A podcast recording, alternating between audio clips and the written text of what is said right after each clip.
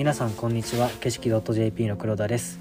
えー第2回の対談の収録を現在、えー会場の転車台で行っております、えー前回第1回の、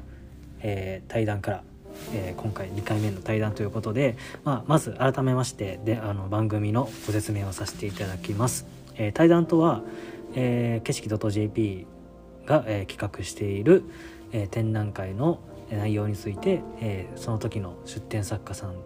との、えー作品についてや展覧会についてのこう深掘りをしていくための、えー番組です。その他にも、えー展覧会以外でこう業界の方と一緒に、えー対談をしたりすることもありえますので今後とも何卒よろしくお願いいたします。で今回はですね転車台であの開催している「〇〇に接続する方法論」という展覧会を今企画しておりましてその出展作家との対談を今回は、えー配信していきます。で今回の展示がですね、えーまあ、3人展で鮫島結衣さん六甲ゆりかさん、えールー・ウェイニーさんの、え3人の展覧会となっておりますので、まあ、一度にちょっと3人の、えー収録はちょっと大変難しいということで 3人もいるのでね、えーまあ、1人ずつの配信を行っていこうと思います。第1回はルー・ウェイニーさんの、えー対談を今回配信します。えっ、と丸々に接続するための方法論という、えー展覧会の出展作家との話なんですけど、まあ、さっき冒頭でも話したように3人いるので 1人ずつ話していきます。で1人目が、えー、とルー・ウェイニーさんというあの台湾出身の作家さんのと一緒に、えー対談していこうと思いますのでよろしくお願いします。ルーさんよろしくお願いします。よろしくお願いします。で,、はい、では、えっと、簡単にルーさんの自己紹介をしていただこうかなと思いますのでよろしくお願いします。あルーエニーです。台北出身で、えっと現在今京都活動して、主にアートブックとかシルクスクリーンとインクジェットなどいろんなプリント機を用意して作品作っています。はいルーさんはあれですよね大学は京都一律芸大学えっ、と台湾の大学卒業して、あ台湾の大学卒業してから大学院研究留学生と大学院は京都一律芸術大学のシルクスクリーン専攻です。あそうなんですねじゃあ一度台湾で大学卒業してから？そうですね。一回卒業して一年働いてから留学の準備とか。なるほどなるほどもうじゃあ京都に来てもう何年ぐらいなんですか？うーん今年八年目かもしれない。あ8年目なんですね。僕と同じぐらいですよでも。僕も出身大阪なんで大学がが京都なんでそこから含めると8年目です。じゃあ同じです。同期ですね。で僕あのルーさんとのあの今回の先人にお誘いした、まあ、経緯というかなんですけども、まあ、そもそもルーさんの作品の出会いっていうのがおそらく23年前ぐらいのあの京都一律芸大部の学内展。あなるほど。であのそう僕毎年行くんですけど多分版画コースのあの展示で結構でかいあ。の白黒のラインあのドーイングみたいな作品があってそれをいいなと思った時に写真を撮った時にその時にそのルーさんのあの読み方が読めなかった当時は ただインスタだったんでインスタをフォローして見ててで今年ねあの京都でやってるアーティストフェア京都ですね。2022にあのルーさんが出展していまして僕もあの出展してるとは知らなかったんですけどあの見に行っててすごい見たことある作品だなと思ったらあのそこでルーさんとお会いしてその今やってる作品もすごい良かったんであの、はい、今回の展示にもぴったりだなと思ってお誘いさせていただきました。ですね。なんで会ったのはあれですよねアーティストフェア京都が初めて。そうですね。なんかなんかちゃんと喋ったのは初めてのアーティストフェアかもしれない。そうですね。なんかすごい道側にいるな感じ。なんかまあ多分共通の友人はねたくさんいてなんかそこでなんか多分お互い存在は知ってたけどやっとお会いしたみたいな感じになってるって感じですよね。はいですね。で僕ももともとルーさんの作品はその学内展で見てて多分その時が院の院一の時の作品なんですかね。その時は卒業展なので院2の。あじゃあ院2の卒業する時ですね。なるほど。今は卒業し大学卒業してあの京都であの制作しながらですけどなんかあれですよね。あの京都での印刷屋さんでも働きながらそうですね。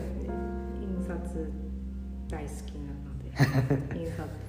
会社で働きながら、はい。制作も頑張って続けるように。なるほど。すごいですね。あの結構そういう感じでルーさんもねあの印刷作品にも生活の印刷が紐づいているっていうところもあるんですけどもともと印刷をすごいその気になんか自分の中の中心になったのはきっかけとかあるんですか？あやっぱりシルク大学院の時の、うん。うんそのうんうん。は一番大きいかもしれない、ああそう。その時は初めて今の会社を見学しに行って、うんうん。結構そういう印刷の世界を広がってうん。あこんなのもありますねとかその時もう初めて理想クラブとか、うんうん。そういううん。シルク以外のそういう印刷とかあこれも版画印刷が版画とかそういう、うんうん、まず新しい世界を。あーじゃあルーさんにとってすごい印刷がすごい自分の中でいろいろ新鮮なこうみ今まで見てなかったようなそう。まあ新しい発見がすごい多かったっていうので魅了されてこの世界に飛び込んできたみたいな感じですかね。そうですね。やっぱり、うん、その時点まだその版画ははいまずシルク、うん。シルクスクリーン木版石版、と銅版。4, つしかも思ってなくて、うんうんうんすごい。こんなのもこんな技法とか。あこれも作品で作品作れるじゃないですか。とか、うんうん。いろいろ新しいの。その新しいメディアとして新しい技法で新しい作品を作れるの発想がどんどんいっぱいが。うんうんうん。いいですね。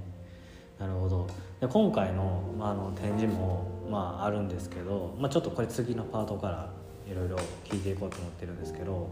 あの次のパートではあのその印刷のことについてとかあの展覧会についてもちょっと僕からもお話しながらちょっとルーさんの作品についてちょっと視聴者の方とか僕もちょっと理解深めていきたいなと思います。はいじゃあ、えっと、このパートからは、えっとまあ、展覧会についてと、まあ、ルーさんの作品についてもいろいろ聞いていこうかなと思うんですけどまずそもそもこの今回の展示の「まる、まるに接続するための方法論」について簡単に僕からちょっと 展覧会のあの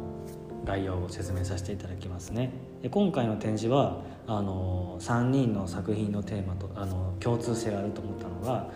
どこかしらにあえて言語化を図っていない部分というのがあってその言語を図ってないっていうのは何かであってその何かと作家さんは何を接合しようとしているのか。っていうところに対してフォーカスをした展覧会です、まあ、言うなればあの結構展覧会ってもこう分かりやすい絵とあのどういう絵なんだろうっていう作品があると思うんですけど結構今回の作品はあのこれどんな絵なんだろうどういう作品なんだろうっていうところを見た人にもすごいあの掘り下げてほしいような作品作家さんたちを僕は選ばせてもらってて、まあ、ルーさんもその中の一人だと思っててで今回はちょっと展覧会はいろいろルーさんのこともいろいろお話はしてるんですけど改めて作品のことだったりとかいろいろ聞いていこうと思いますのでまずはちょっと今回の展示について軽くこうどう思っているのかなと思うのを聞きたいと思うのでお話しいただいてもいいですか、今回こうい。うキュレーターいて、うんで他知らない作家さんと一緒にグループ展やるのは初めてなのですごい、うんうんすごい緊張しながら すごいワクワクって感じで。す。あまりあれですか？あの僕みたいなそのキュレーターとか企画者がいる展覧会に参加したことはあんまないですか、今回は初めてです。ね、結構なんか僕あの展示は結構されているかなと思ったんですけど結構自主企画が多いとかですか自分でやったりとか例えばうん言ったらはい。企画の展示があったのはあったんですけど、んうん。でもそれも結構学校関係、うんうん。その表現移転ののああしてるのはそれは言ったらそっちの方が初めてですけどでも結構普段一緒に制作したりそういうまあ、結構身近な人たち身近な人たちすごい知ってるもともと知ってる作家とかうんうん先生とか、うんうん。でこういう、うん、作品見ていただいてでちゃんとなんかコンセプトあって誘われたのは今回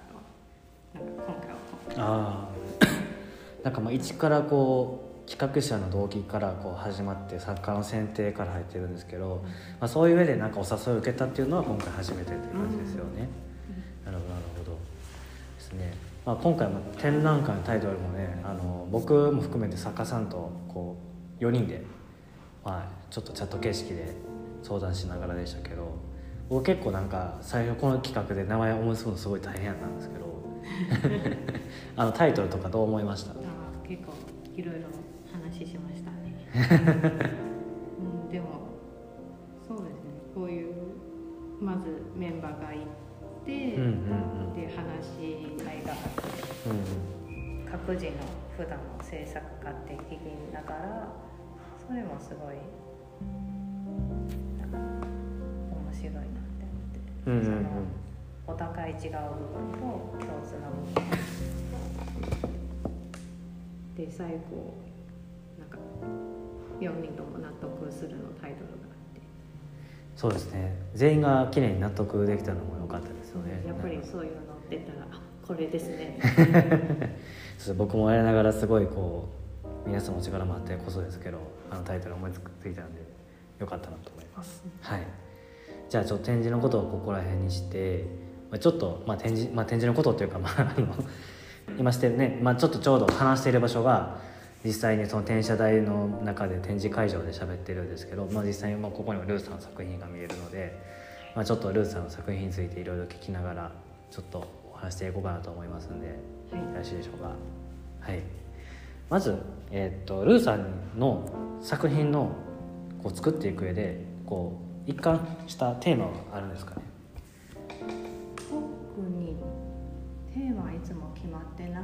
なくて、はい。もういつも気づいたら植物ばかり描いたり、うんうん。とかそういう、うん携帯で見たらもう変な植物とか変な配置の写真ばかりでいっぱい溜まってて、うんうん。でそれをまた写真見ながら下絵描いたり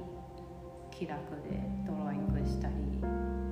そのまま写真使ってコラージュしたり気づいたらそうなってました。なるほどじゃあいや結構確かになんか今回の作品はかあの僕、まあ、前からの作品の時はすごいその確かに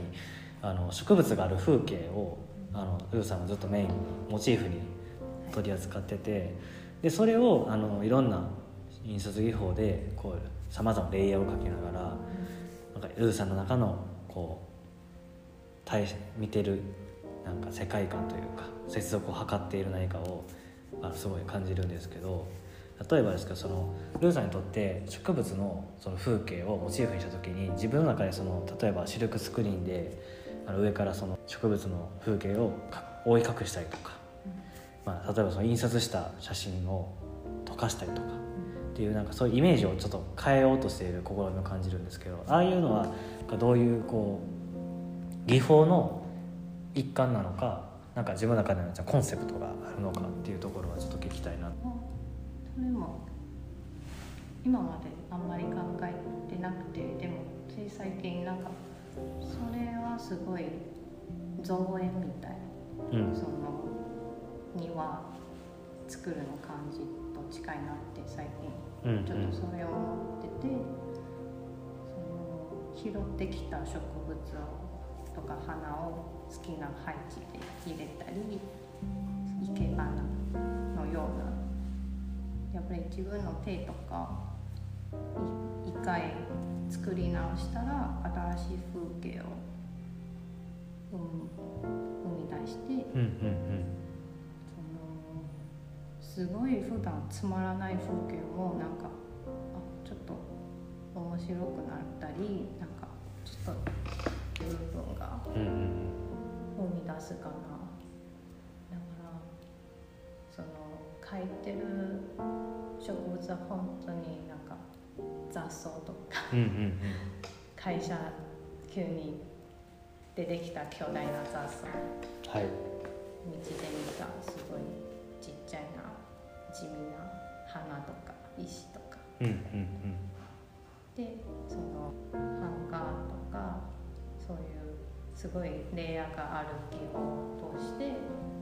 自分の空間そういう空間とか自分の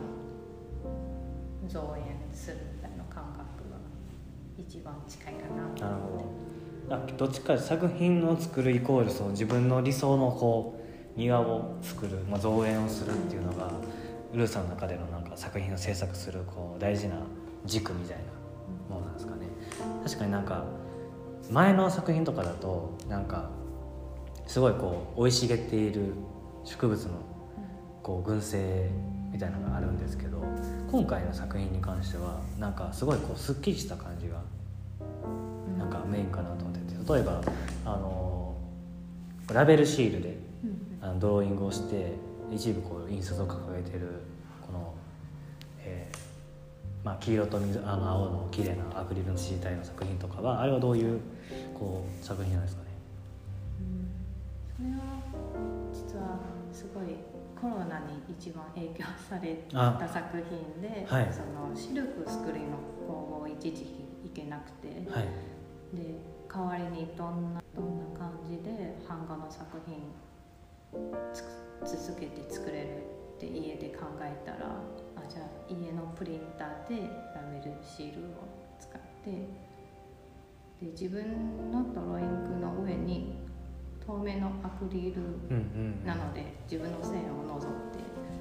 なんか自分の手としてコピーの作品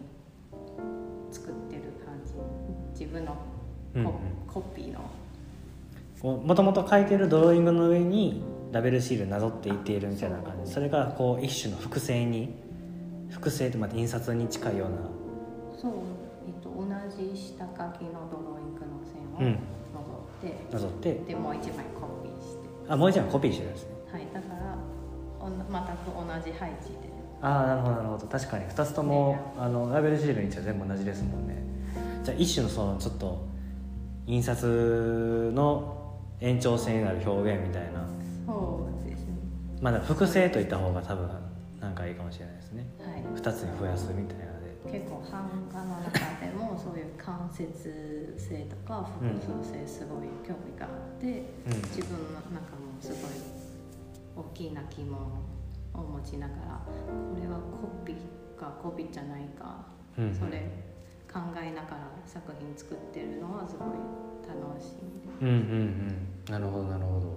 じゃあこの今僕らの目の前のでかい白いこう余白のあるドローイングと、まあ、ちょっとなんかあのおそらくその植物のある風景の印刷掲げられるんですけどなんかちょっと溶けてるじゃないですか。溶けてるっていうかなんかちょっと水上からかけたようなインクがあのにじみ出てるみたいなこのこの作品は結構かなりあの最初の作品とは違うんですけどこの作品とかどういう感じで作ってるんですか？これはこれもちょっとシルクいけなシルクの工房いけなくて、あじゃあちょっと大型インクジェットプリンターで作品作って始めようって始まったシリーズ。でユッポという防水の紙の上にインクジェットでプリントうんうんしたらインクが定着できないか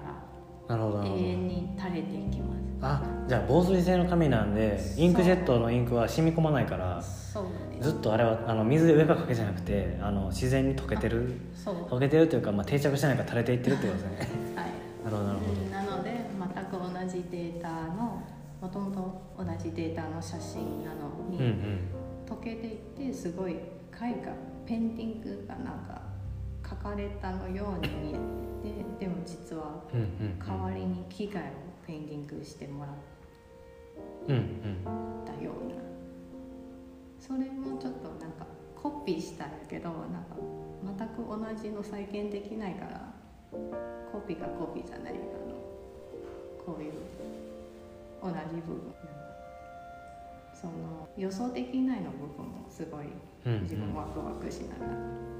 自分の手でコントロールできない部分とかが起きる起こるっていうところの楽しさまでその偶然性とかなんかそういうところも踏まえてやってます。なんかそうなるとなんかこの作品もあの前最初のあのラベルドローイングの作品も思ったのがなんか2つ全部人数なんか2つ出してるじゃないですか、はい。で今回あの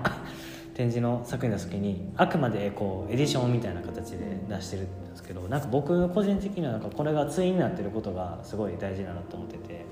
なんかそれが複製のこうっていう言葉をすごい伝えやすいし、で具先生とかそういうところのなんかその自分の手の届かないところでのなんかこう作品が起こす表現みたいなっていうところも踏まえてなんかこういろんななんか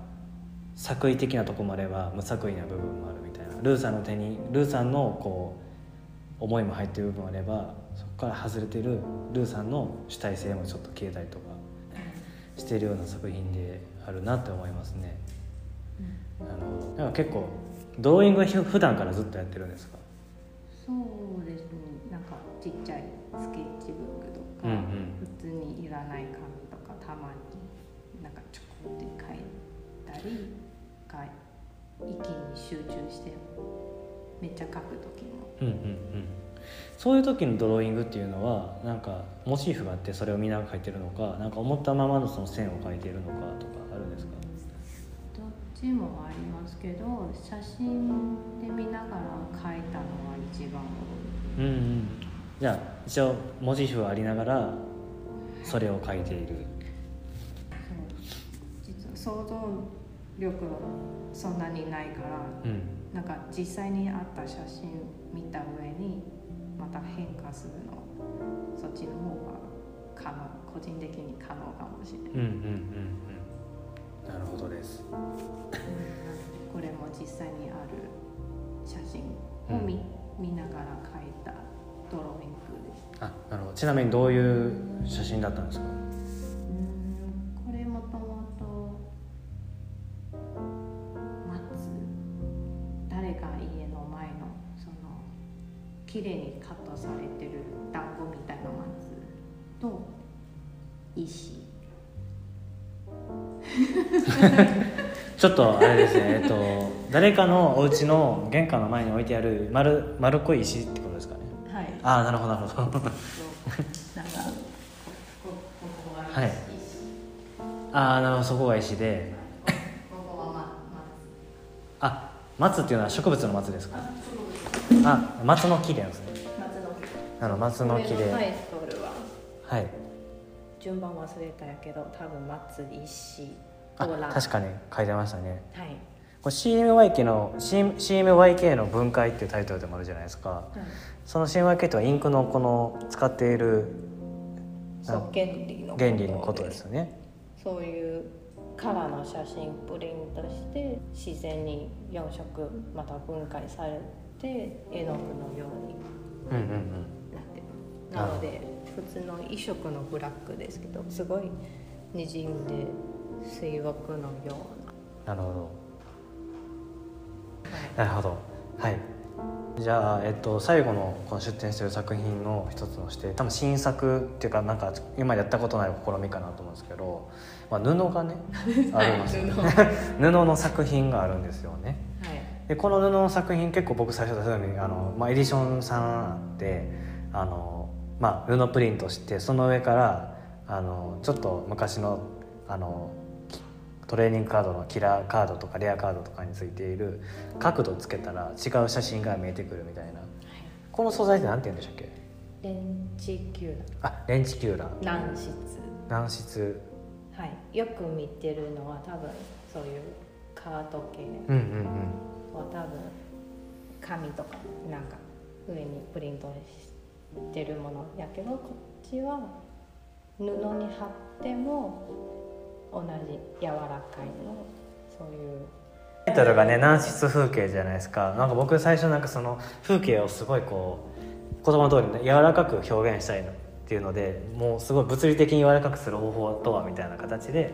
布っていう指示体とこのレンチキューラーもいわばうそう全部なんかくにゃくにゃになって空間が歪むとかその形があの軟質的な風景として捉えれるんじゃないかなっていう作品なんかなと思いました。は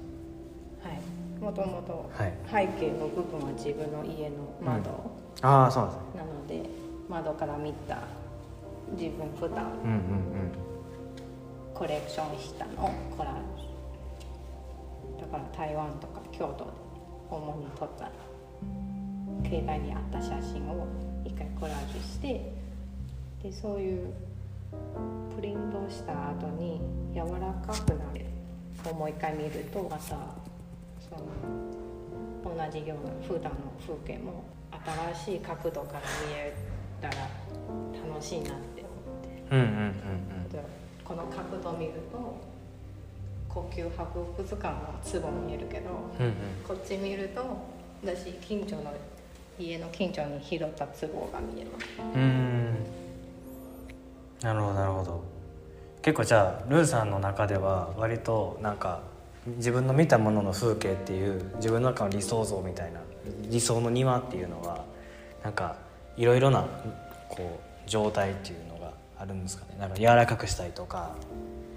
そうやっぱりそういうゴールドがないうんやけど、そういう歩きながらうんうん。新しい見方見つけたらすごいワクワクして楽しくて、うんうん。例えばあ柔らかくしたら下から見たらあこんな感じの風景になったなとかそういう確かにね視自点を切り替えることで同じ風景も違うような視点見え方がありますもんね。この布の作品も全然展示の仕方決まってない。ですうんうん。確かに今回はあの区切れ3本で磁石で置いてますけど最初ね沖であの膨らませようと。そうそう なんか た玉団子を作ろうと思いました なんかいろんな形でのこう自由なこそう自由な。設置の仕方ができる作品だと思う結構僕これなんかあの今までなかった作品の提示の仕方って面白いなと思ってます。なるほどなるほど。じゃあ,、まあちょっといろいろ作品のことも聞けてきてなんか僕も展示の準備もねちょっと僕が個人的に8月コロナになっちゃったんでなんかちゃんと各作家の作品についてをちょっとうまくしっかりこう僕が納得するまで聞けてなかった部分もあったんで今回こういう形で撮らせてもらってるのもすごいありがたいなと思います。なんか僕はそのいろんなルーさんの話を聞いた上でルーさんには多分いろんなこう複数のワードが 今浮かんでて、ま、それをつないだら多分今回の展示のように何かとの接続が多分測れるようになってくるのかなと思うのでだからなんかすごいあと一歩みたいな あの感じなのかなと思います。うん。だからまあでも今後なんかどういうこう展開をしていきたいとかあるんですか？あこういうの作りたいとかありますか？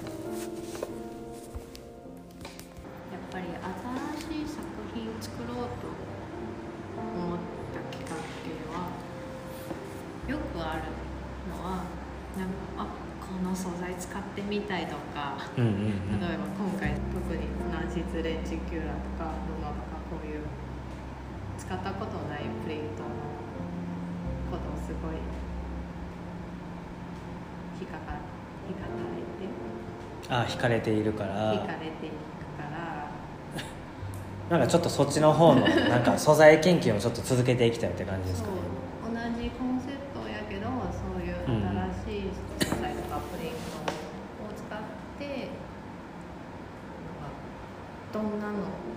出てくるやろうの自分の中でうんうんやっぱりそういうちょっと緊張感ありながらある程度そのハンカーは大体うまく印刷できたら予想できる部分が大きいなのでそういう予想できない部分もあったら一番最高です。ああなるほどじゃあこれからもちょっといろんな素材とも出会いもあれば結構作品の形態は変わっていく可能性もあるしけどまだ戻ったり、まあ戻ったりも まああこれをまた続けて例えばこうん。のやっぱりインクジェットとかシールのもうんうん。やり続けたいところあって。まあでもそれはねまあなんかあの好きなタイミングというかあのしかるべきタイミングでまあ作る時もありますしなんかその時々のなんか自分の中で思った時の作品っていうのがあってすごい自由なこうスタイルでいいかなと思います。試したい前回の失敗とか試し釣りでまだ使ってないところとか、うんうん。自分でこういう新しいシルクスクリーンのすり方も試したい時があってその時はその印刷でうん。新作作るかもしれない、うんうんうんなるほどです。じゃあ僕の今回そのお話をした上で僕の中でまあなんか、まあ、視聴者さんにもねなんかルーさんの作品についてこういうふうに見てもらったらいいかなっていうのがやっぱりそのルーさんの中では根底にある好きなこう植物のある風景っていうのがあってすごいそれは普遍性のあるようなみんなが見たことあるような風景やけどもそのルーさんにもそれはあってただルーさんは特にその周りよりもその理想な庭とか植物園とかそういうなんか植物がある自分の視界に入る風景っていうのが多分すごい好きなんだなというのがあるのでそれを複製技術とか、まあ、印刷技術全部駆使してその中でさらにこう自分の中の理想像理想の庭をこう今作っているっていうのが一個一個今造園してなんか今大きなあの庭を今ルーさん一人でそうまたな誘って、庭作りました。どうぞどうぞ。ななんかそういう上ではなんかこうゆくゆくはなんかルーさんの個展ではなんかその自分の理想の庭を空間で作れたりとかするのが多分今後の楽しみなんかなと思いますね。はい、っていう感じでなんか今回の1回目のあの1回目の対談の方を終わりにしていこうと思うんですけども、えーまあ、改めてなんか今回の展示はどう思われますか？すごい嬉しいというかうん嬉しいで ありがとうございます。すはい はい。なんか今後なんかイベントとかなんか企画とか出る予定ありますか？なんか番宣みたいなんですけど。はい。展示じゃないですけどあ展示じゃないですか？ななイベントですか？うんアートブックとかああ全然。ジンも作ってますもんね。そうジーンとかアートブックも作ったり、うん。プリントでなグッズを作うんったり、で北加賀屋で出店したり、うんまた今年台湾のアートブックフェアも出店する予定があります。なるほど。じゃあぜひあれですねルーさんのインスタグラムをフォローしてチェックしてくださいっていうはい、はい、感じですね。またはい。情報をシェアさせていただきます、はい、ルーさんのインスタグラムは、えー、と景色のあのインスタの投稿からとか、えー展示に来たらアカウントが載ってるのでぜひフォローしてあげてください。という感じでですねあと残りあの今回の「まるに生息するため方法論」展示の、まあ、1回目のルーインさんの対談終わるんですけども残りね2人もいるのであのまたその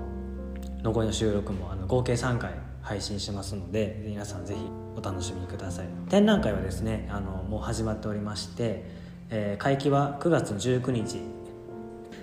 までやっておりまして、えー、とアポイント制とアポイントじゃない日があるんですけどアポイントは土日月祝日です。でそれ以外の平日火曜日から金曜日は、えー要アポイントで、まあ、景色 .jp か会場転車台のインスタグラムアカウントに DM かメールをしていただけたら、えーアポイント取れます。なるべく前日のご予約をお願いしております。でさらにですね、えっと今回の展示はですね会場以外にもオンラインでも販売しておりまして、えー美術手帳の、えーオイルですね。オイルさんで、えー現在3人の作品を公開しておりますので是非そちらもチェックお願いいたします。それでは今回は対談ありがとうございました。ルー・ウェイニーさんでした。ありがとうございます。